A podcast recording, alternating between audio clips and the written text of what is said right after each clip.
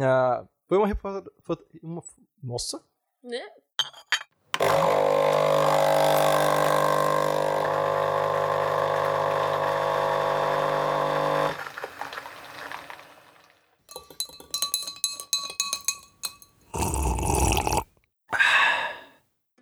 Está começando mais um Depois do Café. E hoje a gente vai falar sobre realizações, coisas que fizemos com tecnologia.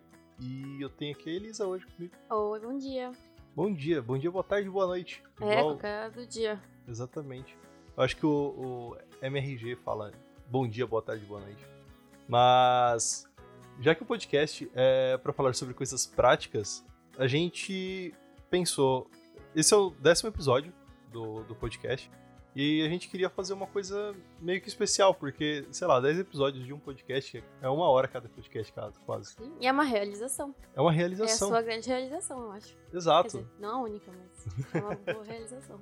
A gente postou no Twitter lá, tipo, pessoas, mandem suas histórias sobre algumas conquistas que você teve na tecnologia, sabe? Sei lá, você fez um, um, um Olá Mundo em alguma tecnologia nova, em alguma linguagem nova, ou se você fez, sei lá, alguma coisa bem mirabolante, que você conseguiu construir um carrinho que, sei lá, que voa. e... Quero ver quem fez essa realização. Mas, sei lá, tipo, eu acho que é essas as coisas. Tipo, a gente queria saber um pouco mais sobre o que as pessoas fizeram com tecnologia de uma forma mais prática. E também do que elas têm orgulho, né? Porque eu acho que a gente fez uns episódios sobre começar a programar, sobre o processo seletivo, sobre assim, quais são as etapas, né, de, de começar a trabalhar com tecnologia. E eu acho que é legal falar também, tipo, putz, isso tudo deu um resultado legal. E qual que é esse resultado? E aí são essas realizações que a gente vai falar aqui hoje. Com certeza. Sei lá, se a gente já for começar a falar sobre as nossas realizações, sobre as nossas conquistas, eu acho que uma das minhas é, é o podcast. É, é um, uma coisa que eu sempre escutei, sempre gostei de, de dessa mídia. E, e agora, sei lá, é, eu acho muito legal gravar, eu acho muito legal editar. É, eu tô até fazendo live, editando o podcast, então, tipo assim, eu tô, tô mó, mó animado com isso. Mas isso é uma realização em tecnologia? Muito bem, muito bem pensado. Eu acho que. Fazer uma provocação. Fazer uma provocação aqui. uma das, das realizações, sei lá, profissionais em tecnologia que eu tenho é trabalhar com Python. Eu sempre achei, sim, sempre achei interessante a, a linguagem, etc. Muita gente é, não gosta, muita gente gosta, e é, pra mim, é, tipo assim, é igual PHP. A galera tem muita gente que gosta, tem muita gente que não gosta. Tô gostando muito de estar tá trabalhando profissionalmente com Python. Uh, essa é uma das minhas realizações. Uh, eu já tive algumas de tipo. Eu cheguei muito cedo no trabalho e a API caiu e eu consegui ajudar. Você, você estava lá, talvez. É. Uh, e eu consegui colocar a API para funcionar de novo e funcionando e, e, sabe, com a ajuda de pessoas, claro, mas eu acho que isso é uma das coisas que eu mais mais senti orgulho assim de fazer, sabe? Ah, consegui fazer ela voltar. Porque isso é uma coisa do vamos ver, né? Do tipo, não adianta nada você fazer uma coisa mirabolante se ela não tá no ar. Você conseguir colocar ela de volta no ar, é tipo, meu, o produto voltou a funcionar, vai ter gente usando e tal. Com certeza. É. E a sua? Qual que foi, Elisa? Olha, eu fiquei pensando qual que é a minha maior realização. Eu acho que aprender a programar para mim foi uma grande realização, assim, na vida. Mas a hora que eu falei assim, putz, tá da hora, é, foi quando eu comecei a... Quando eu aprendi a criar, editar e dropar tabelas e eu consegui criar um workflow automático que fizesse isso. Porque como eu comecei em business, né, e, e fui para analista de dados, eu sempre dependi muito do engenheiro, sabe? Então, tipo, ah, tem a tabela lá, eu posso usar, eu sei manipular ela, mas para ter o dado todo dia para mim, eu dependia que o engenheiro criasse alguma coisa que eu pudesse usar. Então, quando eu comecei a poder criar meu próprio workflow e poder ter meu próprio fluxo de dados, eu falei, putz, o céu é o limite, sabe? Tipo, e aí me deu um, um, sentimento de independência, sabe? Tipo, caramba, eu realmente posso garantir meu próprio dado, tipo, eu posso, sabe assim, eu, eu, eu dependo menos de outros, outras pessoas. E para mim foi uma grande conquista. Ah, imagino, imagino. É uma das coisas de você ter liberdade, né? Então, Sim. você conseguir fazer o seu trabalho de ponta a ponta. E eu acho que isso é, isso é, isso é bem, bem bacana. Que legal. Acho que, acho que a, gente, a gente falou da gente. Sim. Então, agora a gente tem algumas histórias dos nossos ouvintes. Olha só, ouvinte. É. Você quer ler a primeira? Sim, vou começar aqui. A primeira história vem de alguém anônimo, que não quis colocar o nome aqui no podcast, mas o relato é: Comecei como Junior Data Engineer numa empresa em um país novo, e em menos de dois anos, menos de dois anos depois, estava levantando a bandeira para dois projetos que vão melhorar a experiência de vários departamentos da empresa. Mas o mais irado disso foi que descobri que ser Data Engineer vai além de limpar dados, também podemos fazer uma diferença no dia a dia dos desenvolvedores e do, normalmente esquecido, pessoal que não pertence ao departamento de tecnologia. Ah, eu achei legal esse relato. Achei que. Não sei, ressoa um pouco com a minha experiência também. É, fazer um projeto que, sabe assim, poder levantar um projeto novo, isso é super legal. Tipo, sabe assim, incrível poder fazer isso. Mas também essa coisa de pensar em, em todo mundo da empresa, sabe? Tanto o desenvolvedor quanto o pessoal que vai acabar usando essa informação no final para tomar decisão. Eu acho que é uma baita conquista mesmo, conseguir linkar esses dois mundos, assim. Com certeza. Eu acho que dados é uma coisa que, que vai bem nessa, nessa linha de você conseguir ajudar mais pessoas além de simplesmente a galera de tech, né? É. Eu acho que é uma. É tipo traduzir, sabe assim? É tipo traduzir uma linguagem, sabe? Assim, você tem um banco de dados, que é uma coisa enorme, cheia de informação, e aí você tem alguém que no final do dia precisa tomar uma decisão de negócio. E você traduzir esses dois é incrível. Realmente, parabéns para o nosso anônimo. que legal. Uh, a próxima história é do Barba. Ele esteve aqui na, no episódio anterior. Uh, se você não ouviu, vai lá ouvir. Mas termina esse episódio primeiro.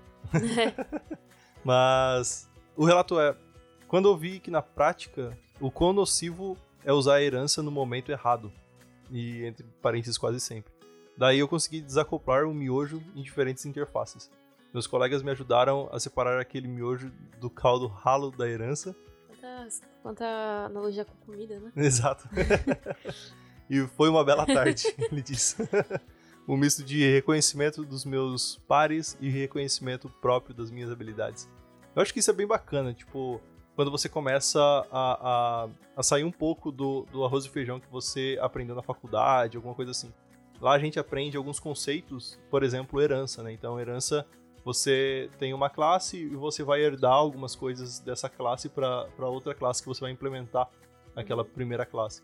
Isso é uma coisa que a gente aprende, que é meio o arroz e feijão da programação, e depois você começa a, a parar de pensar um pouco nisso e você começa a focar em outras, outros padrões, outras coisas. Então, tipo, é, eu acho bem bacana isso. Eu acho que é, é, é bem você romper o, o lacre de, de júnior e estar indo para pleno, para sênior. Olha lá, o próximo é outro anônimo. O próximo, outro anônimo é conseguir colocar em produção um software desenvolvido por seis meses por outra pessoa, sem saber nada sobre o contexto do software, foi um marco na minha carreira. Até então eu achava que meu valor para a empresa era escrever, escrever escrever código. A partir daí eu consegui entender que existem várias skills valiosas para uma pessoa que programa que vão além de código. Putz, super legal esse relato, porque eu acho que vai muito do tipo. É, não é, você não é uma maquininha de escrever código. Você tem que interpretar e você tem que entender o que está acontecendo. E realmente, você pegar o bonde andando de trabalho de outra pessoa é muito difícil. Então você conseguir pegar isso, entender e fazer virar uma coisa real, realmente muito legal. Ah, com certeza. Eu acho que essa coisa de que o programador é aquele é aquela pessoa que vai ficar dentro, sei lá, de uma sala e que você vai jogar pizza e Coca-Cola para ele. é tão errado esse pensamento porque você começa a realmente pensar um pouco em business, você começa a pensar um pouco, sei lá, como que a galera de dados vai usar aquilo ali, como que a galera do, de operações vai usar aquilo ali. É, galera de UX, galera de sei lá, tantos departamentos diferentes. Eu, eu, eu gosto é. muito. Sempre, acho que todas as empresas que eu comecei, eu já passei pelo back office da empresa. E é muito legal você começar a entregar valor não simplesmente pro usuário de fora, mas também pro usuário interno. Pro usuário interno. Eu acho que tech tem muito disso, de tipo, seu cliente é o cliente interno. E você tem que assumir essa posição, tipo, não é assim, ai, tanto faz quem vai usar isso no final. Tipo, não importa se a pessoa tá entendendo ou não, não importa se tá claro. Tipo, não, importa pra caramba. Então não é só escrever código, ou, ou tipo, sabe, escrever um código super bom que ninguém entende no final. Ou que vai ficar um, vai ficar um legado ruim pra empresa. Tipo, você fazer uma coisa valiosa para todo mundo que vai usar depois, é muito melhor do que escrever o melhor código do mundo, que não vai ajudar ninguém. Tem, tem uma história de uma empresa que eu trabalhei que eles tinham tantas uh, abstrações, que eles aplicaram tantas e tantas sei lá, design partners e etc. Que é, é muito difícil manter aquele código. É. e ele tá online até hoje, tá funcionando, mas só que para mudar qualquer coisa você tem que ir muito, muito a fundo naquele código. Sim. e o próximo aqui é do Bruno Borges. Uh, uma das minhas maiores realizações para mim foi na, uh, passar na prova de certificação ZCE do PHP, é, que é Zen Certified Engineer. Uh, estudei meses, todo tipo de pegadinha e simulado, até mesmo sonhei com a bendita prova. Ai, que inferno. Mas só que isso é, uma, é, é, um grande marco, eu acho, para algumas pessoas. Tipo, você passar numa certificação que, que, sei lá, tipo, é da linguagem que você tá. É do próprio PHP. O PHP falou que ele é um, um programador PHP. É, é, é, na verdade a Zend, né? A Zend ela, ela mantém o PHP, ou mantinha antigamente. É, tipo assim, você tem a certificação que a pessoa tá falando assim, ó, você programa PHP. Ou pelo menos você sabe o bastante, sabe? Tipo assim, você sabe as funções, as coisas que tem aqui dentro. Deve abrir muita porta ter esse tipo de certificação, né? Sim, depende da empresa, valoriza muito, depende não. Então, ah. vai depender da empresa. Tá bom. O próximo é anônimo de novo, ninguém quis me dar o nome para falar, aparentemente. Palestrar em eventos e ajudar novos desenvolvedores. A última foi criar um bot para achar fotos do meu filho com machine learning e inteligência artificial. Nossa, muito problema de pai e programador isso, pai ou mãe, né? Sim. Nossa, mas só que é muito, muito legal isso, né? Tipo, você tá usando tecnologia pro seu dia a dia. Eu acho que isso que é, é, o, é o mais legal. Sim.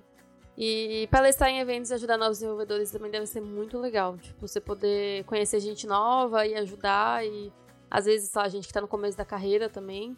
É, também deve ser muito gostoso. Sim, com certeza. Tem algumas comunidades que eu comecei a, a, a dar uma olhada que estão focando simplesmente nisso. E é, tipo, muito legal. Bom, o... a nossa próxima história é do Ricardo Túlio. Eu, eu sempre brinco com ele, que eu falo assim. Mas o... E o Túlio, como tá? Ah, e o Ricardo? Tadinho. Desculpa. Uh, aqui ele fala que trabalhei num portal de notícia onde a receita da empresa vinha de propagandas. Quando uma notícia se propaga como viral, é muito comum o primeiro site circular ganhar uh, bastante espaço. Aí ele fala: o sistema era um código legado feito com Zend 1 e os push notifications das notícias eram feitos através de um cron. Então, para quem não sabe, o Chrome ele é um tipo um programinha que fica rodando um certo código naquela hora. Tipo assim, você fala assim: "Ah, eu quero que rode todo dia às 10 horas ou a cada minuto", então ele vai fazer isso. Uh, e o que gerava muito atraso e não conseguíamos ser os primeiros, entre aspas, a entregar. Então definimos um objetivo de negócio: reduzir o tempo desde a criação da notícia até o cliente final, que era de quase 2 segundos. Com isso, entendemos que o serviço de push poderia ser um microserviço com uma nova arquitetura simples, feito em Lumen, e criamos uma SDK para entregar com Zend 1 e refatorar a parte dos pushes. Então, Lumen, para quem não sabe também, é um é um microframework baseado no Laravel. Foi uma refatoração bacana, pois uh, a nova implementação se sustentou, era uma parte importante do negócio e precisava ficar de pé tinha uma cobertura de testes legal, usávamos Redis para filas e não, e não tivemos que mexer em muita, muita coisa na aplicação antiga para as coisas funcionarem. Isso é legal, uh, o Redis ele é um banco de dados não relacional, meio que efêmero. E conseguimos reduzir o tempo para a média de 0.3 segundos. Nossa, que legal. E tivemos um aumento significativo nas views e, consequentemente, na receita. Que legal. Bacana mesmo. Acho que o legal de tudo isso foi que esse microserviço foi construído com um objetivo muito claro de negócio e não com um viés tecnológico.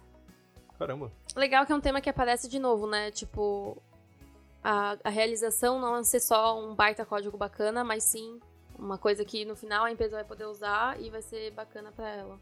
Sim. É, que, tipo, foi uma melhoria em tecnologia, mas é, o foco tinha sido melhorar o business, né? E isso é Sim. bem bacana mesmo. O próximo caso vem do Henrique Holanda, que trabalhou com a gente na EasyTaxi. Foi refazer uma API que utilizava 33 servidores grandes na AWS para três, três, apenas três pequenos. Eu tenho língua presa, é complicado falar isso. pois além do desafio de diminuir os recursos, foi em uma linguagem que eu nunca tinha mexido antes, Golang. Putz, que legal também. Nossa, essa coisa de reduzir complexidade também eu acho que é muito legal, né? Você pegar uma coisa que super difícil de entender, gigante, complicada de funcionar e limpar e fazer ficar mais simples. Ah, é bem legal mesmo. Eu acho que essa, essa questão que, que ele, ele fala aqui é tipo assim, você conseguir ele reduziu, sei lá, 30 vezes isso aqui. É, sei lá. 10 vezes. 10 vezes isso. Então, tipo, é, é, incrível, né? Tipo, de 33 servidores para 3 servidores. É muita, é, coisa mesmo. é muita coisa. Ainda mais que, tipo assim, tem essa questão de servidor grande e pequeno na AWS. E foi de 33 grandes para uhum. 3 pequenos. É. Muito massa. O próximo é do Gabriel Dias, olha lá, Fernandópolis. Uh, acredito que uma das realizações mais bacanas que tive em tecnologia foi o desenvolvimento de um PWA, Progress, uh, Progressive Web Application. Eu acho que é isso. Então, é aquele aplicativo que você consegue instalar no seu celular sem ser um aplicativo, na verdade. Você usou HTML, CSS para criar aquilo. Uh, utilizando uh, Vue, Cli 3 e Quasar. Essa parte eu não sei. que é uma, um dos produtos do Centro Universitário de Votuporanga, onde trabalho. Este app é responsável por, pelo acompanhamento diário dos alunos de ensino infantil, complementando atividades acadêmicas. Contemplando. Contempla... Muito obrigado. Contemplando atividades acadêmicas, comportamento dos alunos, cardápio escolar, calendário anual, mural dos recados e comunicação com os pais. Ai, Caramba. que legal! Nossa, fez bastante coisa. Não é? E também é legal ver, assim, uma aplicação que foi feita pra, tipo, na, sei lá, sair do nosso eixo São Paulo, empresas, startup, não sei o quê, que é, tipo, mano, na educação, sabe? Sim. Tipo, tá uma, uma coisa de tecnologia que vai ser usada pra educação e vai impactar muita gente. Não, com certeza. É, e é bem bacana isso, porque eu, eu também já trabalhei num, numa faculdade lá, lá de Fernandópolis, esse aqui é de Votuporanga, que é do lado de Fernandópolis, e, tipo, é aquela coisa, você tá trabalhando para melhorar o dia a dia dos alunos, né? Então, tipo, é, é, bem legal, assim, sei lá, às vezes você tem um amigo que estudou naquela faculdade Sim. e ele utilizou um sistema que você não, mas também, por exemplo, eu fiz GV, que é tipo, ah, faculdade mó legal. E, mano, era horrível os sistemas. Tipo, eram ah. muito, muito ruins. E você ficava assim, gente, o que, que custa contratar alguém para arrumar isso aqui, sabe? Tipo, impacta muita gente, impacta o dia a dia, impacta a vontade de estudar que você vai ter no final. Então, realmente, muito legal. Bacana mesmo. É, o próximo é do Nicolas da Silva, é, de São Paulo? Grande Acho que é de Nicolas. São Paulo. É, Sim. e já dormiu aqui em casa. uma parada que me dá muito orgulho é ter conseguido inspirar uma galera a estudar tecnologia, de coisas que eu fiz com as mãos. Penso num parceiro de Spritz, não vou saber explicar nada disso, de Tibia, que fiz em JS, é, JavaScript, há mais ou menos 5 anos atrás. Essa parada leu tibia.spr, que é um binário todo troncho, e apresenta num canvas cada sprite, personagem, chão, parede. Isso me deu base para seguir com projetos 10 vezes mais malucos que eu tô tocando agora. Gente, manda um beijo pra minha mãe Elza e pro meu irmão Johnny. Beijo pra mãe Elza e pro irmão Johnny. Olha lá. É. Gostei que ele começa com uma coisa super séria, tipo assim, ah, inspirar uma galera da tecnologia que realmente é muito legal. É, e, e quebrar aquela primeira barreira, né? Aquele medo de estudar ou, ou de começar. E depois ele vai para coisas super práticas, tipo, um parser de Tibia. E não sei, o Tibia tem muita coisa de programação, né? Eu sinto que você também fez umas coisas de programação com Tibia que te ajudou a começar. Tibia é lindo, Tibia é lindo. Não é? Eu fiz servidor de Tibia. A porta de entrada, o Tibia, pros programadores. Mas só que eu tinha feito servidor de Tibia, então não é aquela coisa.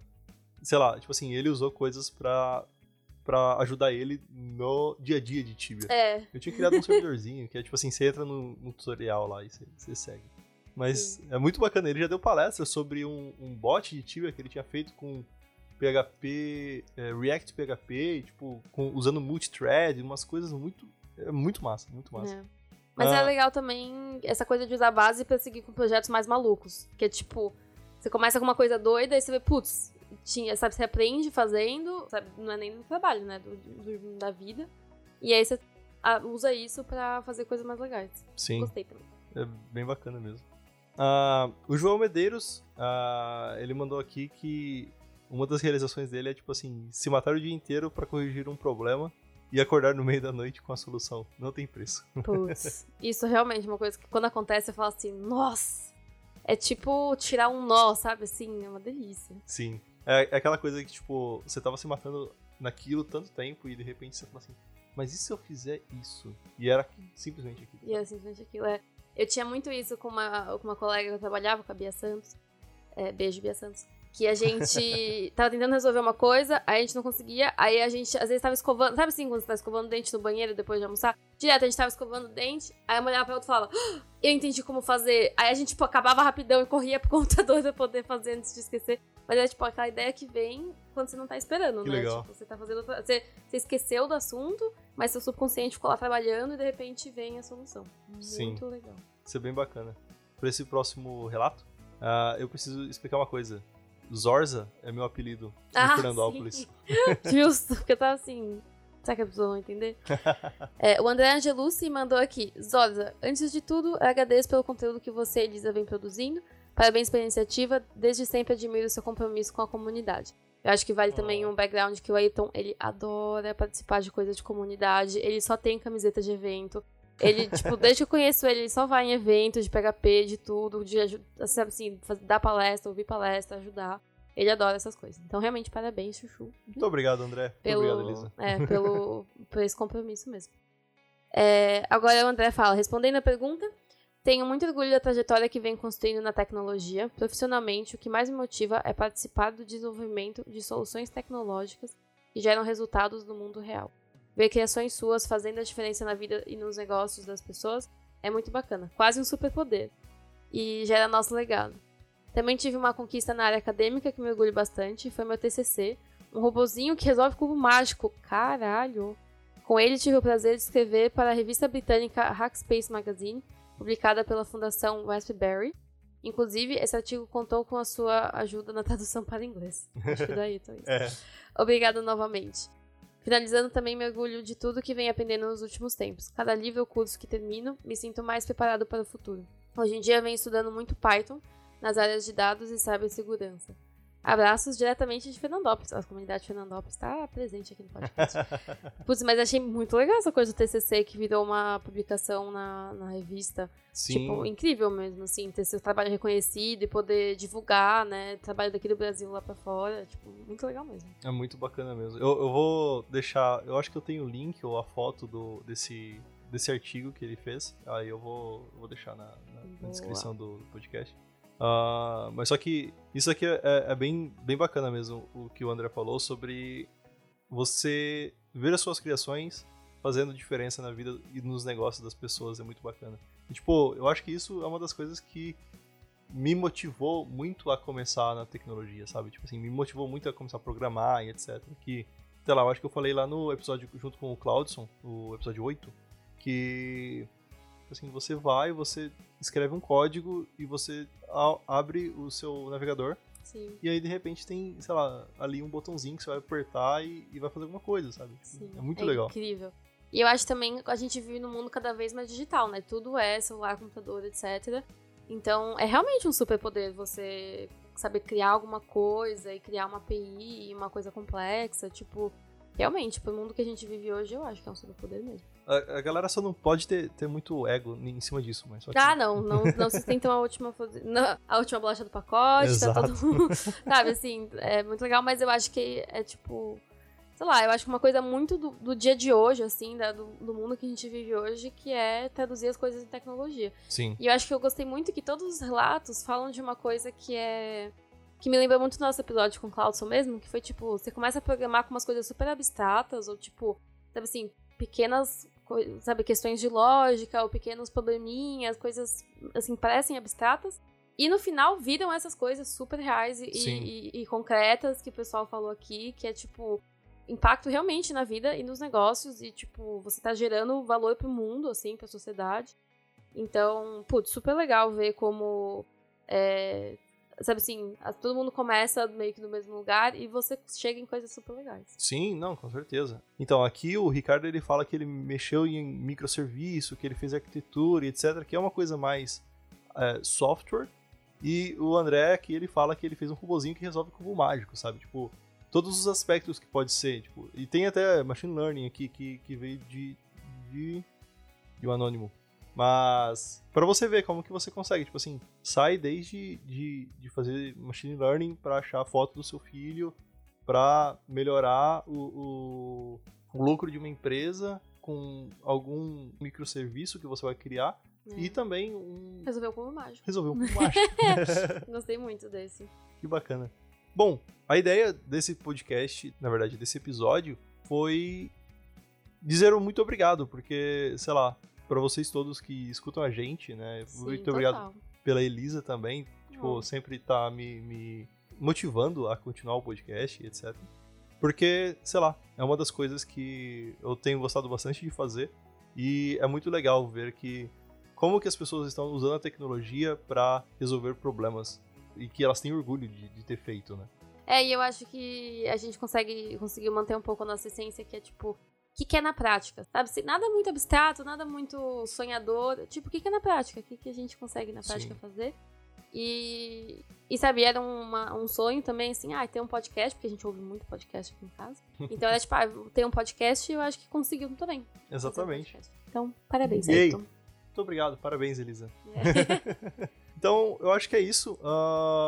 para os próximos episódios, se vocês quiserem mandar coisas pra gente, pra gente falar aqui, tipo assim, ajudar na nossa pauta também. Sim, Ah. total. Às vezes a gente fica assim, o que, que a gente faz essa semana, que ideia que a gente vai ter. Então, se alguém tiver alguma coisa que, sabe assim, algum assunto que acha legal falar e quiser participar, é só mandar ali no Twitter que o Ayrton vai falar com você. Exato. Então, o Twitter é DPS do Café. Os próximos dois episódios que a gente tá pensando, um é sobre reuniões. Se você tiver história sobre reuniões, mandem pra gente. E o outro é sobre onboarding. Então, vocês tiverem histórias de onboarding que deram certo, que deram ruim, ou de reuniões que eu não aguento mais ter reuniões, ou alguma É, coisa assim, sim, mandem pra gente. Total. Valeu. Então, Tá bom. fiquem em casa, é, se puderem. Mas é isso aí. Isso. Beijo, gente. Boa semana. Valeu. Muito obrigado. Tchau, tchau.